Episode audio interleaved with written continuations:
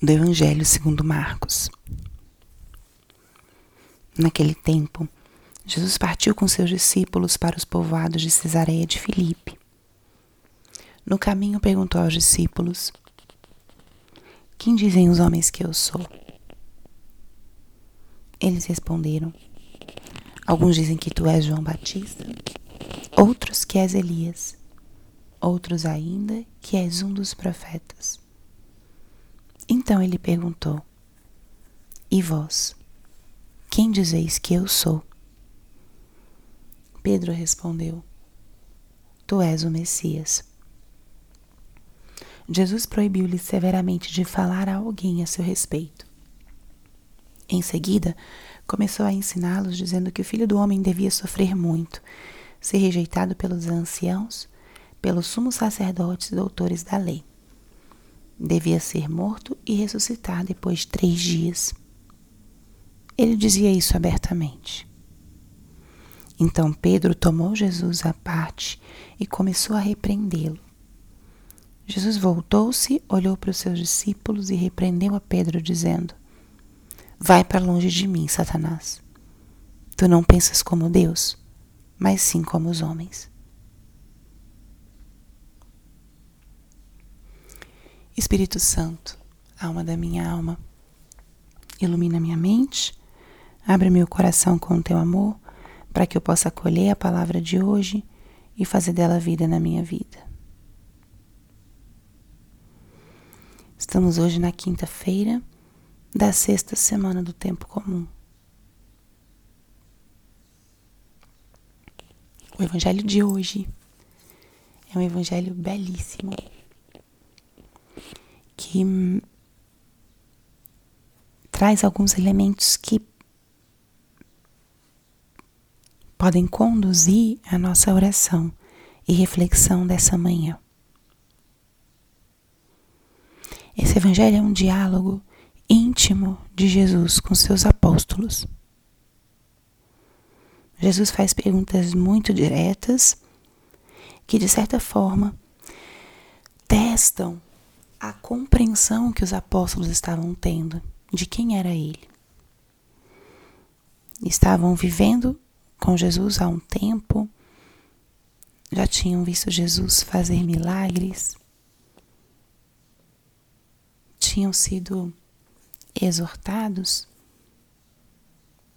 tinham sido também inspirados por essa pessoa, esses gestos, essas palavras. E Jesus lança a, ele, a eles duas perguntas muito importantes. Ele os interpela diretamente, pessoalmente. É, é um pouco uma dinâmica que a gente pode aplicar para a nossa relação pessoal com Jesus, inclusive para a nossa oração. Jesus pergunta aos seus discípulos quem dizem os outros que ele era. É uma pergunta que abre o diálogo e é uma pergunta mais fácil porque é muito confortável a gente falar sobre o que os outros dizem.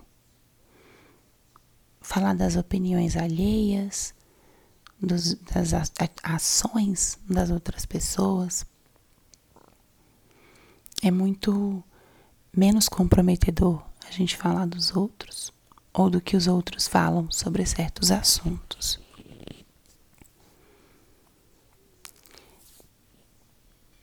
E é interessante essa pergunta porque muitas vezes nós formamos a nossa opinião baseada na opinião dos outros. No que a gente lê ou no que alguma pessoa significativa para a gente fala, ou numa opinião massiva da maioria que se repete com constância. Em seguida, Jesus pergunta: E vós? Quem dizeis que eu sou? Ou seja, deixemos de lado o que os outros falam. E vocês? E você? Essa pergunta, sim, é bem diferente, porque ela compromete e toca individualmente a pessoa.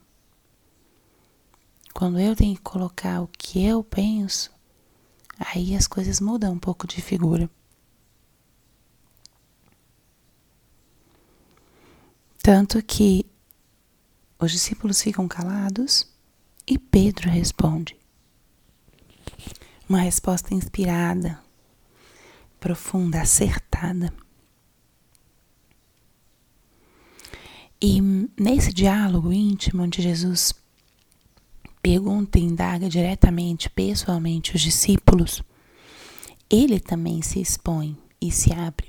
E é a primeira vez que Jesus anuncia a sua paixão. O que foi vivido durante a paixão de Jesus foi muito duro e para os apóstolos foi tão forte que eles não conseguiram permanecer. Eles tiveram medo, eles não compreendiam. Mas é interessante a gente observar nos evangelhos, porque Jesus anunciou exatamente o que ia acontecer. O filho do homem vai sofrer muito, vai ser rejeitado pelos anciãos e pelos sacerdotes, vai ser morto e vai ressuscitar. Jesus já compartilhava isso, anunciou isso para seus apóstolos de uma forma muito aberta e direta. E aí vem a resposta de Pedro, que o repreende: Senhor, que isso não aconteça. O mesmo Pedro que o reconheceu como Messias é o mesmo Pedro que não aceitava a mensagem da cruz. E Jesus o repreende Tu pensas como Deus, não pensas como Deus, mas sim como os homens. A dinâmica desse encontro é, é também a dinâmica do nosso encontro com Jesus. Ele nos provoca, ele nos interpela, nos questiona. E quando nós vamos dentro, ou quando nós pedimos a graça do Espírito Santo, Nesse diálogo com Cristo, nós somos capazes de reconhecer quem Ele é, reconhecê-lo como Deus, como o Senhor de nossas vidas, como Salvador. Importante é isso! E esse reconhecimento, ele nos abre a uma confiança, ao amor a fé. E Jesus, na dinâmica da relação pessoal conosco, ele também se expõe, ele também se revela, ele se abre a nós. Ele fala qual é o caminho que ele quer que a gente siga. Sem engano, sem rodeios. E o caminho de Jesus, ele passa por algo que a gente odeia e não aceita que é a cruz. O caminho de Jesus passa pelo sofrimento. O sofrimento não é um erro de percurso. O sofrimento é um elemento que é parte da vida humana e da vida cristã. Vamos aceitar esse sofrimento? Ou vamos ser como Pedro, que queremos rejeitar esse elemento? O caminho de Jesus é um caminho de amor, mas essencialmente é um caminho de verdade. Ele não engana, não defrauda, não decepciona. E ele é verdadeiro.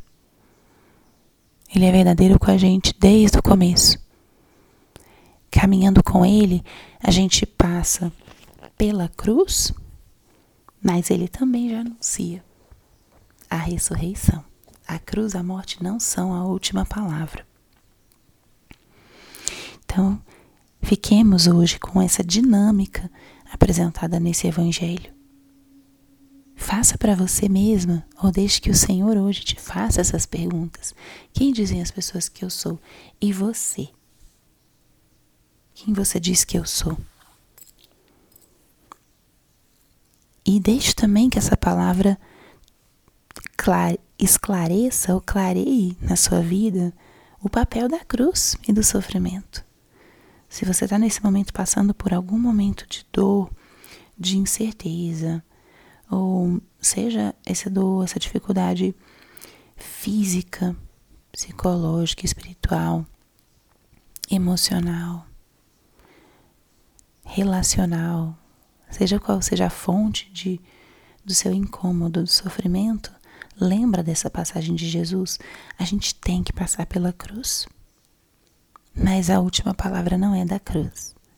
Ele vai ressuscitar no terceiro dia e nós também. Depois da escuridão vem a luz.